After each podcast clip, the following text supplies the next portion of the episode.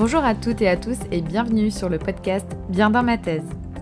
Si vous êtes actuellement étudiant et que vous vous posez des questions sur le doctorat, qu'est-ce qu'un doctorat, pourquoi faire un doctorat et comment s'y prendre, si vous êtes déjà actuellement doctorant et que vous souhaitez entendre des retours d'expérience de d'autres doctorants, être inspiré et surtout vous rendre compte que vous n'êtes pas seul, ou bien si vous êtes déjà docteur et que vous souhaitez en apprendre plus sur d'autres domaines que le vôtre, Bienvenue, je m'appelle Mathilde, je suis actuellement en troisième année de doctorat et je suis la fondatrice de Bien dans ma thèse. Au travers de ces épisodes, je pars à la rencontre de vous, doctorantes et doctorants, pour que vous puissiez nous partager vos retours d'expérience, vos quotidiens, vos angoisses, vos peurs, mais aussi vos joies. Alors installez-vous bien confortablement et je vous souhaite une très bonne écoute. Bonjour Marie, merci beaucoup d'avoir accepté de, de faire ce podcast avec nous. Je suis ravie de, de te recevoir euh, sur ce podcast aujourd'hui parce que Marie, euh, Marie est une personne active du Discord PhD Students depuis euh, très longtemps. Alors Marie, avant de parler de ton doctorat, est-ce que tu pourras un peu te présenter et nous parler de ton parcours scolaire avant le doctorat et finalement qu'est-ce qui t'a amené dans l'aventure du doctorat Alors, euh, donc je m'appelle Marie, je viens de Besançon en Franche-Comté.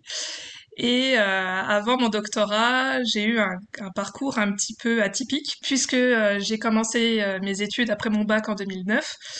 et j'ai commencé des études en histoire de l'art et en archéologie. Puis donc j'ai fait trois ans de licence en histoire de l'art et archéologie, puis j'ai fait un master d'archéologie pendant deux ans, master que j'ai obtenu. Et euh, deux semaines après euh, ma soutenance, je me suis reconvertie euh, pour commencer des études en, français langue, en didactique du français langue étrangère. grâce à une validation d'acquis, je suis arrivée directement en troisième année de licence. J'avais été refusée, mon, mon, accès en master avait été refusé parce que je n'avais pas de notion linguistique.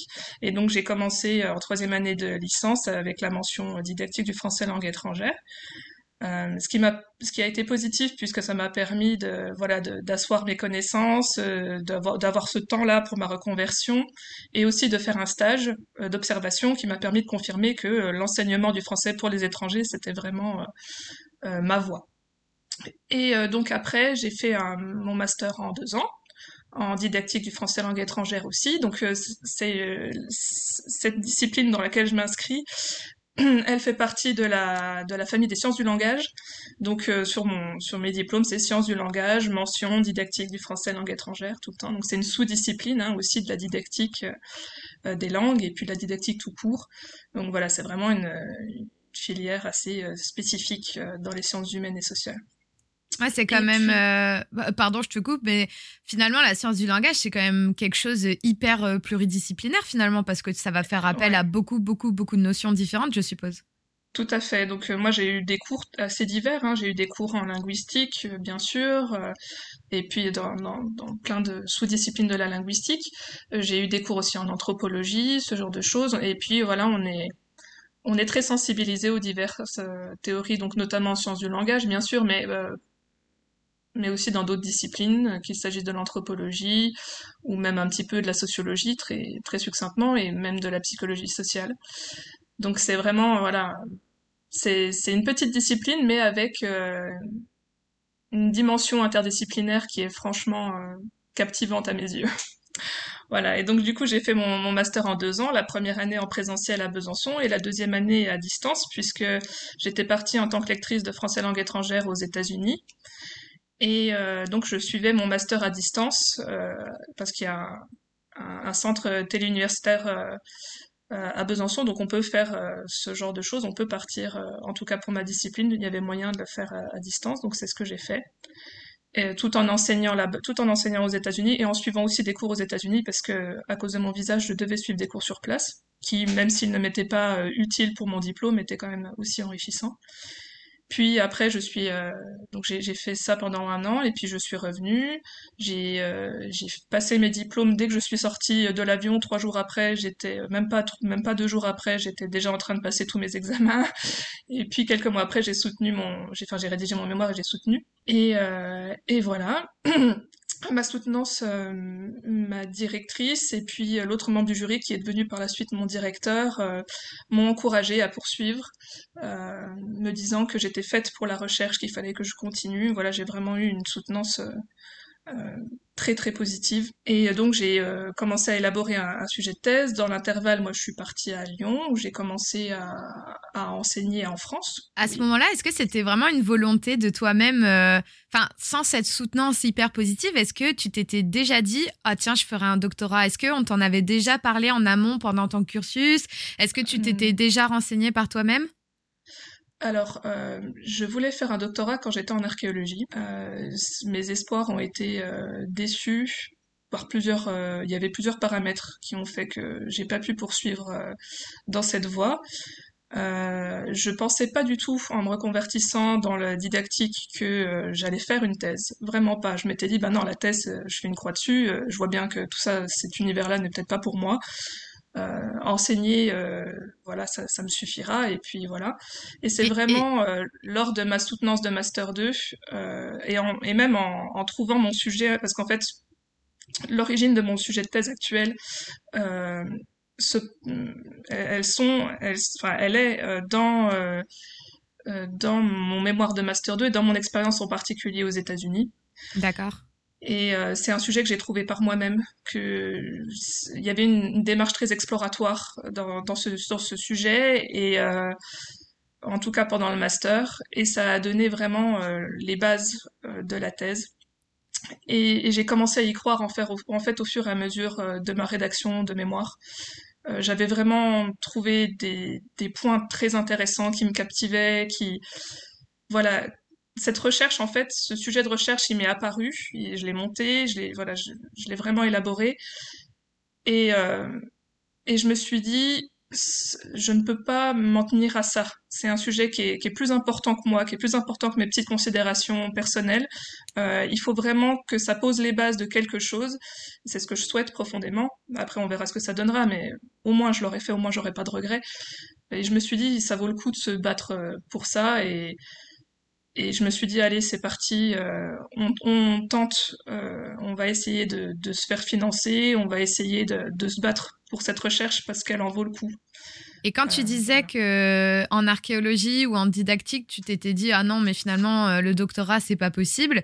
Pourquoi? Est-ce que c'était parce que tu avais beaucoup de préjugés? Est-ce que tu as eu des expériences où tu as rencontré d'autres doctorants et doctorantes et tu, enfin tu t'es dit ah non c'est pas possible? Enfin qu'est-ce qui s'est passé à ce moment-là?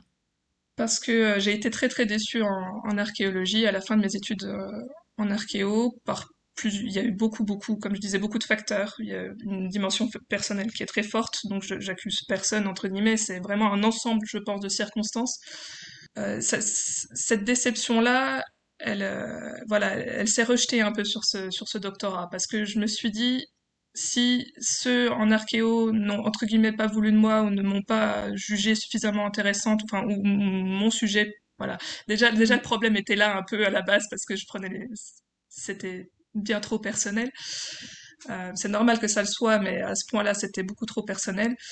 Et euh, voilà, j'ai été un peu écœurée partout. Ça, ça a vraiment, d'accord. Ça a vraiment été un moment qui était euh, qui était très compliqué pour moi. Du coup, ouais, à la, à la fin de ton master, donc euh, tu as voulu aller plus loin parce que, comme tu l'as dit, euh, ça te semblait être au-delà de toi, euh, que c'était hyper important. Comment ça s'est passé Donc, bah, la construction de ton sujet, la recherche, je suppose, d'une école doctorale, d'un d'encadrant de thèse? Comment tout ça, ça s'est passé pour toi?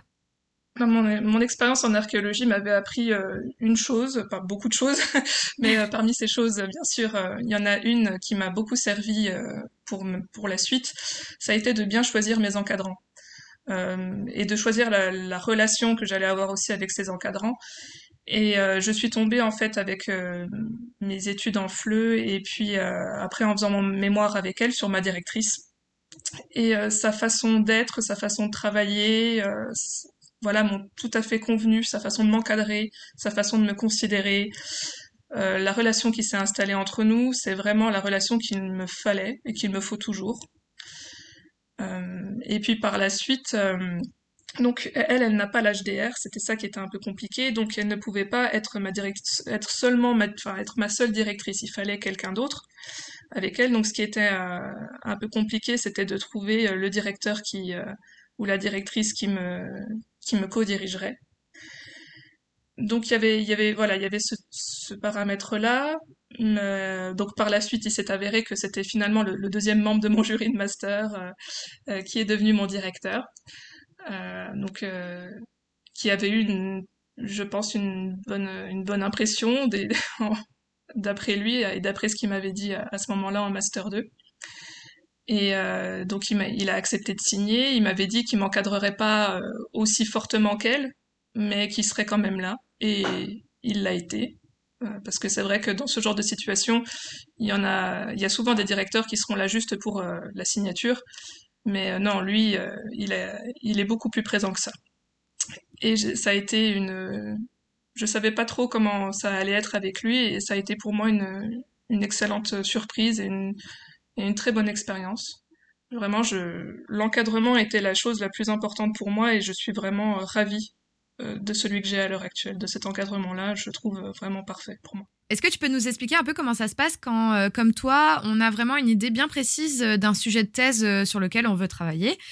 Quelles sont en fait les démarches à faire? Donc là, tu as un peu commencé en nous disant que d'abord, il faut trouver les directeurs de thèse. Mais est-ce que tu peux nous parler voilà, un peu des procédures, de comment ça se passe et peut-être nous donner une échelle de temps, etc. Très bien. Alors, euh, donc j'ai fait un premier, j'ai élaboré un premier euh, sujet de thèse. Ça m'a pris un premier projet de thèse, pardon. Ça, ça m'a pris un, un, mois pour le, le faire. Euh, j'avais terminé un contrat à, dans un centre de formation de langue et j'allais en commencer un autre juste après dans une université. Donc, au, au, niveau du roulement, parce que c'est toujours en fait dans mon expérience, dans ma thèse, c'est toujours un roulement entre mon travail et euh, bah, ma thèse. Et donc là, ça s'est bien passé. Donc pendant un mois, j'avais préparé mon, mon, projet de thèse. Euh, il est sorti vraiment tout seul. Hein. Pour le coup, j'ai pas été, euh, ça n'a pas été du tout difficile pour moi de le, de le mettre sur papier. Je l'avais dans ma tête. Euh, il était là. Comme je l'ai dit, hein, il s'était un peu imposé à, à moi. C'était une évidence. Je savais ce que je voulais faire, où je voulais aller. En revanche, la chose qui me manquait dans ce projet, c'était mon terrain je ne savais pas encore euh, dans, sur quel terrain le faire. Je ne savais pas si ça allait être en France, si ça allait être à l'étranger, si ça allait être... Euh, enfin, je savais que ça allait être dans une université, mais je ne savais pas où. Donc c'était... ou dans un centre de langue relié à une université. Donc c'était c'était compliqué. Et, euh, et c'est ce qui m'a un peu fait défaut, je pense, pour mon premier projet de thèse, c'est que j'avais pas exactement de terrain. Donc ma directrice a, a fait passer, donc parce que dans ce processus-là, donc tu fais ton projet, euh, moi, je, après, on le fait passer, ça passe euh, devant le laboratoire. Le laboratoire te, te dit si... Euh, donc moi, c'était forcément le laboratoire où était ma directrice. Hein. Moi, je voulais rester vraiment à Besançon parce que ma fac est petite, qu'elle connaît beaucoup d'enjeux. et que ce département aussi connaît beaucoup d'enjeux à l'heure actuelle et déjà à cette époque-là. Et pour moi, enfin, j'aime tellement ma fac à Besançon, j'aime tellement mon université, ça a tellement, c'est tellement important pour moi que je ne me voyais pas de toute façon la faire ailleurs et encore moins avec des directeurs que je connaîtrais pas. Ça c'était évident aussi pour moi. Donc du coup euh, ma directrice, elle l'a fait passer, je crois, au laboratoire. Enfin, je sais plus exactement comment ça s'est passé, mais le laboratoire n'a pas suivi, ou euh, peut-être que eux aussi n'ont pas trop suivi. Euh, enfin certains membres n'ont peut-être pas trop suivi aussi parce que ben déjà j'avais pas mon terrain, que euh, à ce moment-là on savait pas encore qui serait mon directeur euh, PU. Donc ce premier projet n'a pas été euh, donc n'a pas abouti et donc comme j'avais pas eu ce financement, comme ça m'avait un petit peu un petit peu dégoûté, on va dire, ça m'avait voilà je l'avais eu un peu mauvaise à ce moment-là. Et je m'étais dit j'en refais un mais cette fois-ci, il faut que je sois, voilà, je me suis dit, il faut que je sois sûre de moi, il faut que je sois sûre de plein de choses. J'en refais un mais euh, cette fois-ci, ce sera pour euh, du non financé. Alors, l'idée d'en refaire un n'est pas arrivée tout de suite, elle est arrivée quelques mois plus tard. Euh, elle est arrivée quelques mois plus tard parce que ben là où je travaillais, à l'Université catholique de Lyon, je me, sentais vraiment très bien et je trouvais que ce terrain était idéal justement pour ce type de recherche de thèse. Et je me suis dit, bon, ce nouveau projet, enfin, je refonds. C'est fondamentalement le même projet, sauf que là, cette fois-ci, le terrain, ça sera à l'Université catholique de Lyon. J'en ai parlé à la direction pédagogique qui était tout à fait optimiste et enthousiaste. Donc, et qui tout le monde m'a dit mais oui bien sûr on n'a pas eu encore ce on n'a pas eu ce genre de recherche dans notre dans notre cadre ce serait parfait ce serait vraiment super et puis, euh, donc, j'ai pu, euh, en parlant bien avec la direction pédagogique, euh, et puis un peu plus tard la direction tout court de, de l'Institut de langue et de culture française à l'intérieur de, l'Université catholique, j'ai pu, voilà, dessiner un peu les contours de ce que ça allait être entre de, de, cette thèse de ce que serait finalement cette situation de thèse financée en travaillant et en faisant la thèse en même temps. C'est Ouais, c'est un contrat un peu particulier, du coup, ce que tu as quand même. Enfin, c'est une situation particulière de base. Il n'y a pas de contrat pour le. ah ouais, ok. Il n'y a pas de contrat. Alors, euh, c'est, pas du tout dans mon contrat de travail, bien sûr. C'est, euh, dans mon inscription. Hein. Je, mm. Dans mon inscription à la fac, c'est bien stipulé que je fais ma thèse à 50% parce que je travaille à côté. D'accord. Euh, mais voilà, ça, ça, ça, ça s'arrête là. Il n'y a pas. Voilà, je ne suis pas passée devant les membres de jury ou quoi que ce soit. Mon directeur et ma directrice voulaient que je refasse une demande de financement, mais j'ai refusé parce que euh, je voulais continuer à travailler à l'université catholique, parce que j'adore ce travail, j'adore ce cadre, j'adore euh, mes collègues, j'adore mes étudiants, vraiment, euh, c'est c'était vraiment, enfin pour moi, c'est vraiment un endroit parfait pour faire ta thèse. Pas, parfait, euh, pas toujours parfait, mais je veux dire, pour moi, c'était vraiment, et ça l'est toujours dans ma tête, la situation idéale. Quoi. Est-ce que ça t'arrive d'être frustré de faire ta thèse seulement à 50% Ou au contraire, justement, c'est l'équilibre parfait pour euh, pas être euh, tout le temps dedans? Alors, au départ, je m'en rendais pas tellement compte. alors, voilà, parce que, donc, pour reprendre le fil de mon histoire, donc le deuxième projet de thèse a abouti, puisque cette fois-ci c'était une thèse non financée, donc là le laboratoire avait pas de raison de s'opposer, puis j'avais mon directeur, j'avais mon terrain, tout allait bien. Euh, donc j'ai commencé euh, en septembre 2019 cette thèse, euh, tout en travaillant.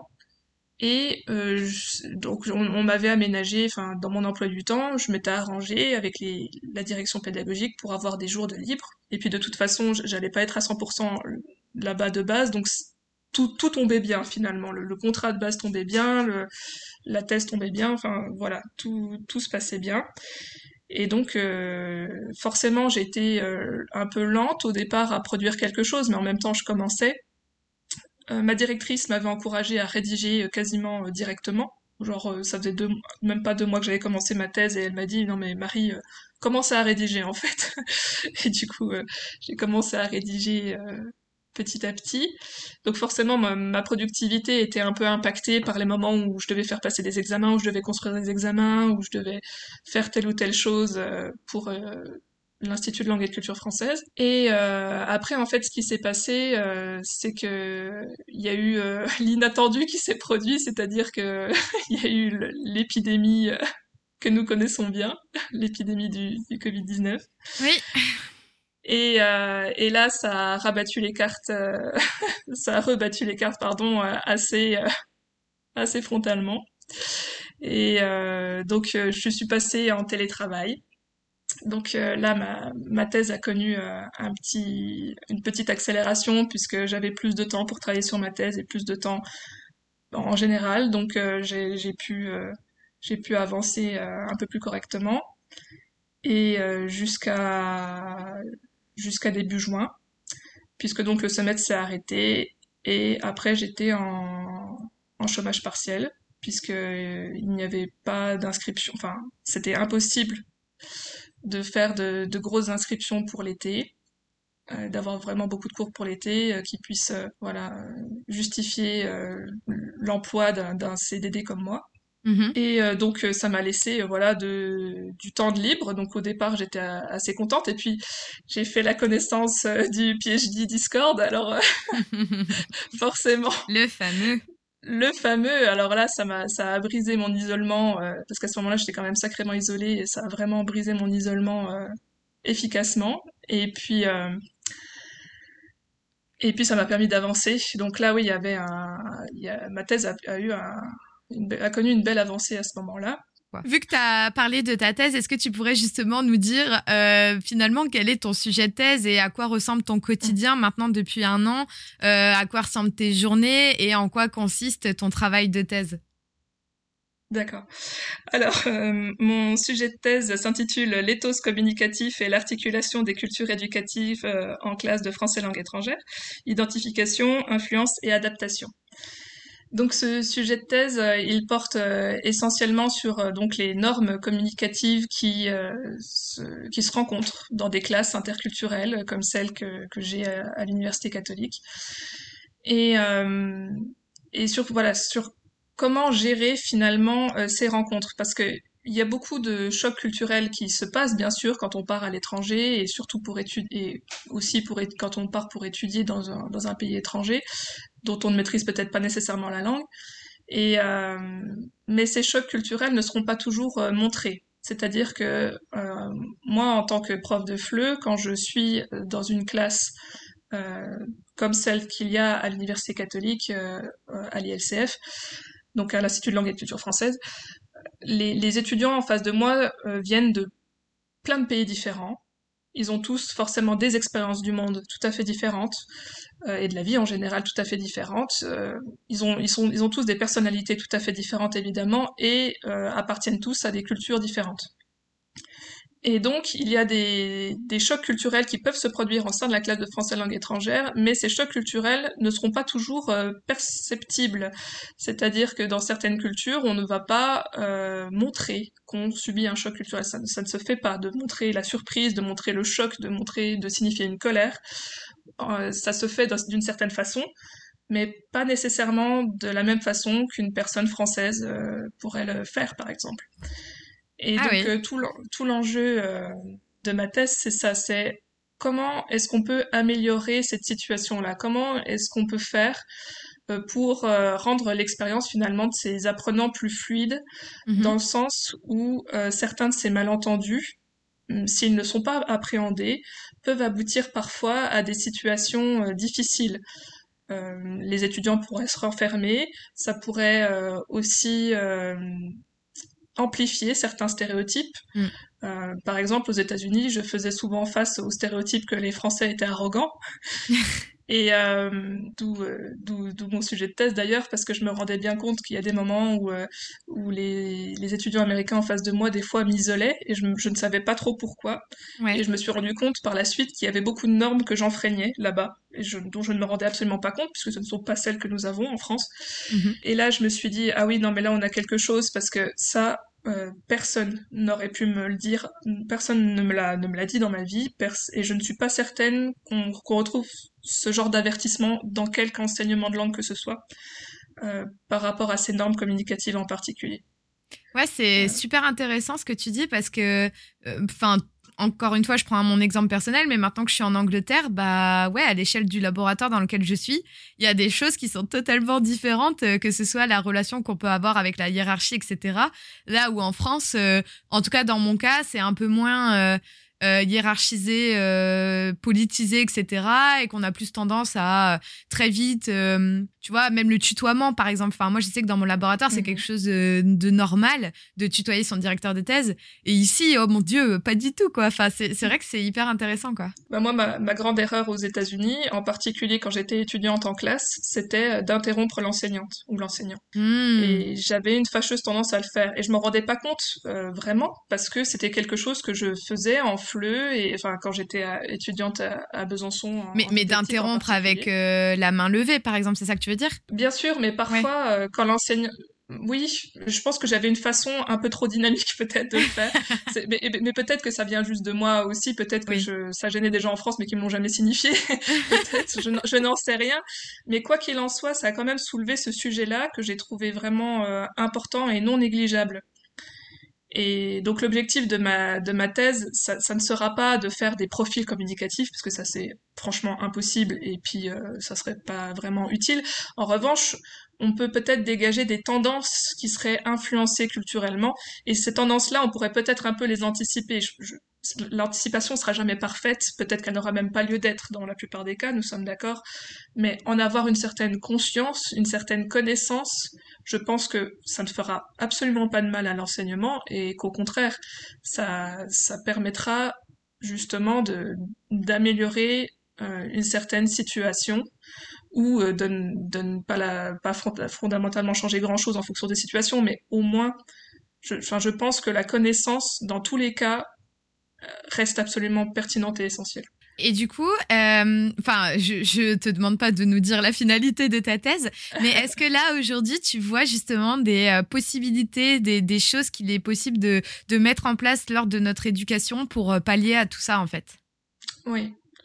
Oui, oui, oui, oui, oui, bien sûr. Il y a des choses qui, qui sont faisables. On verra ce que la vie et, et ma carrière me permettra de faire moi toute seule, mais ça, comme je l'ai dit encore une fois, ce sujet-là me dépasse. Donc, euh, même si c'est pas moi qui le, qui le fera dans le futur, je, je, il faut que ça se fasse. Il faut que des gens se, se l'approprient. Il faut que, que ce discours-là, euh, que cette conscience-là évolue.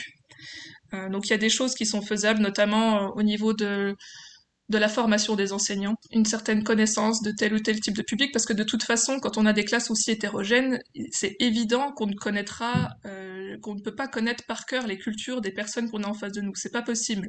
Il faudrait habiter dans tous les pays du monde tant d'années pour avoir ne serait-ce qu'un un aperçu de ce que ça peut être. Euh, et donc, il faudrait qu'on arrive à centraliser tout ça, justement, euh, que tous ces chercheurs qui sont dans tous ces pays différents voilà, qui est une forme de dynamique. Donc j'ai certaines idées en tête, euh, mais voilà, ça, ça, se jouera beaucoup sur euh, une coopération internationale et sur euh, et sur une une comment dire une voilà une formation des enseignants par la suite. Ok, et du coup, est-ce que tu peux nous parler un peu de, de ton quotidien? Euh, À quoi ça ressemble? Est-ce que tu mènes des entretiens? Est-ce que tu as des, beaucoup d'analyses à faire? Est-ce que tu recueilles mm. beaucoup de, de données euh, bibliographiques ou au contraire de témoignages? Comment ça se passe? Alors, je, je, vais juste euh, continuer un peu ce que je disais, ce que eh j'avais commencé à, à, dire tout à l'heure. C'est donc il y a eu la, la, pandémie, je suis partie en chômage partiel. Non, non, mais pour répondre à cette question, il faut d'abord que je, je, retrace ça. Donc, euh, il y a, y a, eu la pandémie, je suis partie en chômage partiel. Et puis euh, après, en fait, ce qui s'est passé, c'est que mon contrat n'a pas été reconduit. Donc je suis au chômage total depuis septembre. Euh, c'est un choix d'être au chômage total puisque j'aurais pu euh, voilà repostuler directement ou monter une auto-entreprise directement pour derrière pour euh, continuer à enseigner à distance par exemple mais euh, ma, ma direction euh, de recherche m'avait encouragé à, voilà, à prendre ce temps finalement euh, ce, temps euh, à, piocher donc dans, dans ce chômage-là pour continuer ma recherche et, euh, et c'est ce que j'ai fait. C'est ce que j'ai fait et c'est ce que je continue de faire. Bon, même si j'ai essayé de trouver du travail là depuis quelques mois, mais que ça n'aboutit pas tellement puisque j'ai aussi d'autres candidatures pour l'année universitaire à venir. Donc voilà, je suis un peu dans une période d'attente en ce moment de ce côté-là. Donc au niveau de mon quotidien, en ce moment, ce qui se passe, c'est que je suis partie dans la deuxième phase, je suis entrée dans la deuxième phase de ma thèse, c'est-à-dire euh, la phase de terrain, puisque jusque-là, j'ai fait un, très grand dépouillement bibliographique euh, que j'ai euh, rédigé, une bonne partie de ma première, de ma partie théorique. Je dirais, je, je dois en être à 80, 80, 80, 90% de ma partie théorique, donc c'est déjà bien. Je suis pile poil dans les temps. Et donc, je suis dans la deuxième partie en ce moment, c'est-à-dire que j'ai élaboré un questionnaire et que ce questionnaire euh, est en train d'être diffusé euh, à, des, à certaines classes euh, de, présentes à, à l'Institut de langue et de culture française à l'Université catholique de Lyon. Et donc en ce moment, j'attends les retours de ces questionnaires et je fais des relances et voilà. C'est ce qui se passe. Par la suite, il y aura des entretiens avec une de ces classes que j'aurai sélectionnées. Et après, on pourra passer vraiment à la partie dépouillement, analyse des résultats, mmh. synthèse. Voilà. Et quand tu étais, du coup, euh, je suis hyper curieuse, quand tu étais à 50%, 50%, euh, est-ce que tu trouves que tu avais assez de temps finalement pour euh... parce en fait pour moi c'est vrai que la thèse ça nous tu sais ça nous anime tellement. En plus toi c'est un sujet que tu as monté c'est quelque chose que enfin qui qui est vraiment en, inscrit en toi depuis des années Euh, est-ce que t'étais pas, euh, ouais, est-ce que des fois tu te disais pas, oh bah j'aimerais avoir plus de temps pour être sur ma thèse? Euh, Si, un peu, parce que j'avais du mal. En fait, j'ai beaucoup de mal moi à faire des choses en même temps. D'accord. c'est, et pour, j'aurais, j'avais l'espoir que je pourrais voilà développer cette compétence là c'est quelque chose que j'avais un peu de, de, mal à faire parce que j'ai du mal voilà à, à, à compartimenter. À un moment donné, j'avais l'impression que quand j'enseignais et que je, faisais ma thèse en même temps, des fois j'avais l'impression que les deux se mélangeaient, que quand j'enseignais, je pensais à ma thèse et que quand euh, je, j'écrivais ou je faisais des choses pour ma thèse, bah, je pensais à mon enseignement et à mes cours. Donc c'était vraiment, euh, c'était vraiment compliqué. Mais ça, ça c'est mon rapport moi personnel aux choses ça dépend vraiment. C'est oh, tu sais, je pense que, enfin, je pense que je m'avance pas trop en disant que quand même, quand on est en thèse, euh, peu importe ce qu'on fait à côté de notre thèse, euh, on pense quand même toujours à la thèse, tu vois. Enfin, c'est difficile quand même de plus y penser. Après, euh, voilà, ma thèse, si, si tout était resté entre guillemets comme ça l'était au départ, je pense que ma thèse euh, je l'aurais terminée plus tard. Là, je vais pouvoir la terminer dans les temps. Je vais pouvoir la terminer pour euh, voilà à trois ans, trois ans et demi, ce qui est assez euh, cool. Mhm. Et ce que je pense que j'aurais pas pu le faire ça. Sans la pandémie. pas eu, voilà. Donc j'essaye de trouver le côté positif de tout ça. Enfin, je le, je le trouve. il est, et, il est et justement, ça me ça m'amène à une question. Euh, donc c'est vrai, comme tu l'as dit, normalement, euh, trois ans, trois ans et demi pour ton domaine, c'est quand même assez court en temps normal euh, pour aller au fond des choses, etc. Est-ce que toi, au contraire, tu trouves que bah là, quand tu vas terminer, comme tu le dis, bah ouais, tu auras été au fond des choses. Enfin, en tout cas, tu auras été jusqu'au bout de ce que tu voulais montrer et ouais, tu en seras satisfaite? Alors après, je sais pas, vu que je suis pas encore au bout, je peux pas encore dire. Après, je suis quelqu'un de de perfectionniste dans le sens où je suis jamais satisfaite, mm. jamais de ce que je fais. C'est-à-dire que même si mon master 2, euh, par exemple, euh, avait avait eu, eu une, reçu une très très bonne note, que j'avais été vraiment très complimentée pendant ma soutenance, que c'était vraiment très bien passé, euh, ça ne m'a pas, j'étais paradoxalement, j'étais contente bien sûr, mais une partie de moi était pas satisfaite en me disant c'est pas assez, c'est jamais assez.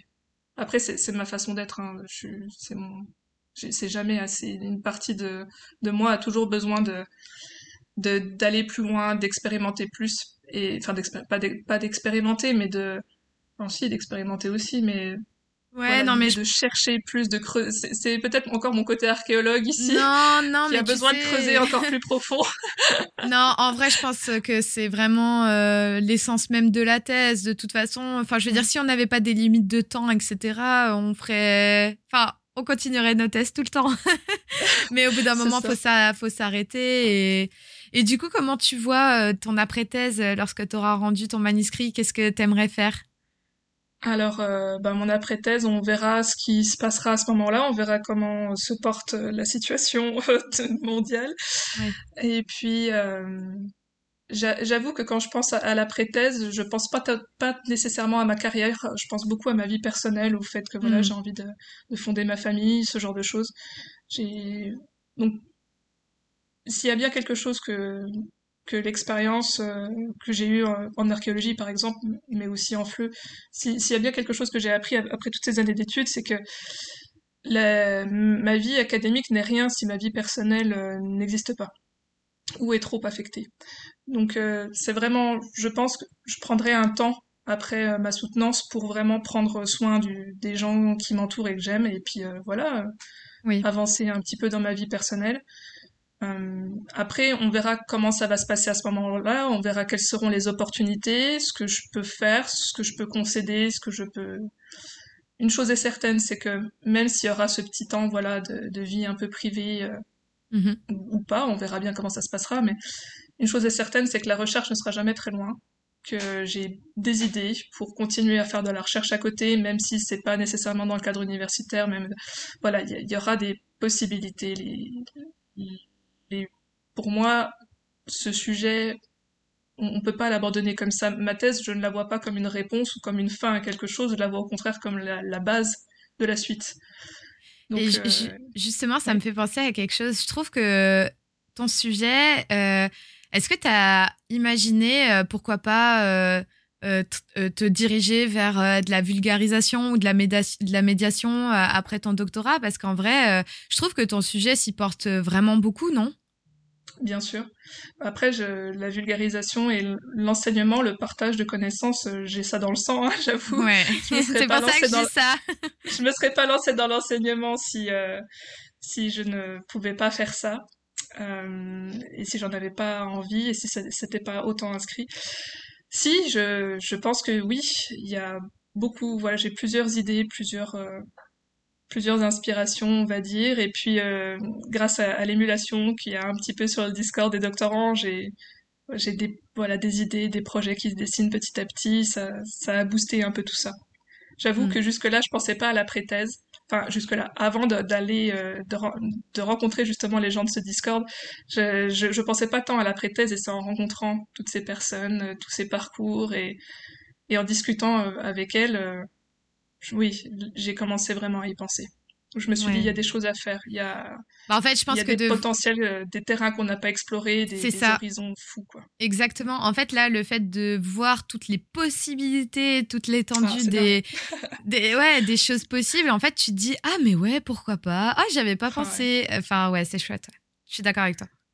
Ok, bah écoute, euh, on se dirige déjà vers la fin, là, c'est passé trop vite. Euh, est-ce que tu pourrais, euh, si tu avais des conseils à donner à des étudiants et étudiantes mhm. qui, qui ne savent pas vraiment ce que c'est un doctorat, qu'est-ce que tu aurais envie de leur dire? Alors, alors je, vais, je vais répondre à ta question, puis je vais rajouter un conseil, si ça te dérange pas, je vais un peu profiter du, du temps que tu m'accordes pour donner un autre conseil à un autre type de profil d'étudiant. Ouais. Alors, aux, personnes qui ne savent pas ce qu'est ce un doctorat, euh, je leur dirais que si euh, ce qu'ils ont fait dans, leur, euh, dans leurs études ou dans leur master les a intéressés, s'ils sentent que, que voilà, ils, sont, ils aiment ça et qu'ils aimeraient aller plus loin, qu'ils n'hésitent pas à prendre des informations, à venir bah, dans à, venir rencontrer euh, finalement ces doctorants euh, à travers des journées de, de, vulgarisation par exemple, mais aussi euh, des initiatives comme celle que tu as lancée récemment pour le Discord bien dans mes études. Ça, j'encourage vivement tous ces tous ces, ces, étudiants à le faire si vraiment ils, ils ont ressenti quelque chose, si vraiment ils sentent que c'est en adéquation avec eux-mêmes, qu'ils n'hésitent pas quoi. Vraiment. Euh, après, je, je, profite donc de ce moment qui m'est accordé pour, euh, pour m'adresser à des personnes qui, euh, s'ils ont terminé leur master ou leur licence et qui sont voilà dans un moment de, de doute, comme et, ou qui ont été très déçus, comme j'ai pu l'être pour ma part, à un moment donné, j'aimerais leur dire ceci. ce que vous avez vécu, ça n'est pas une fin, c'est le début d'autre chose. Et ce que vous avez appris là, vous ne le perdrez jamais. Ce que vous avez appris vous servira toujours, pour tout et n'importe quoi. Et plus vous avancerez dans la vie, plus vous vous, plus, plus vous, vous en rendrez compte. Donc vraiment, allez-y, continuez, allez là où vous voulez aller, allez là où vous, sentez que vous devez aller, et, euh, et tout ira bien pour vous, je vous promets, euh, le meilleur reste à venir toujours. Ouais, c'est des... c'est un très beau message. Merci beaucoup, Marie. non, je, je, me suis dit ouais, que j'aurais aimé qu'on me dise ça. Oui, tu as tout à fait raison. Bah écoute, on te souhaite tout le courage qu'il faut pour terminer euh, ton doctorat et plein de bonnes choses et merci beaucoup pour ton témoignage. Merci à toi.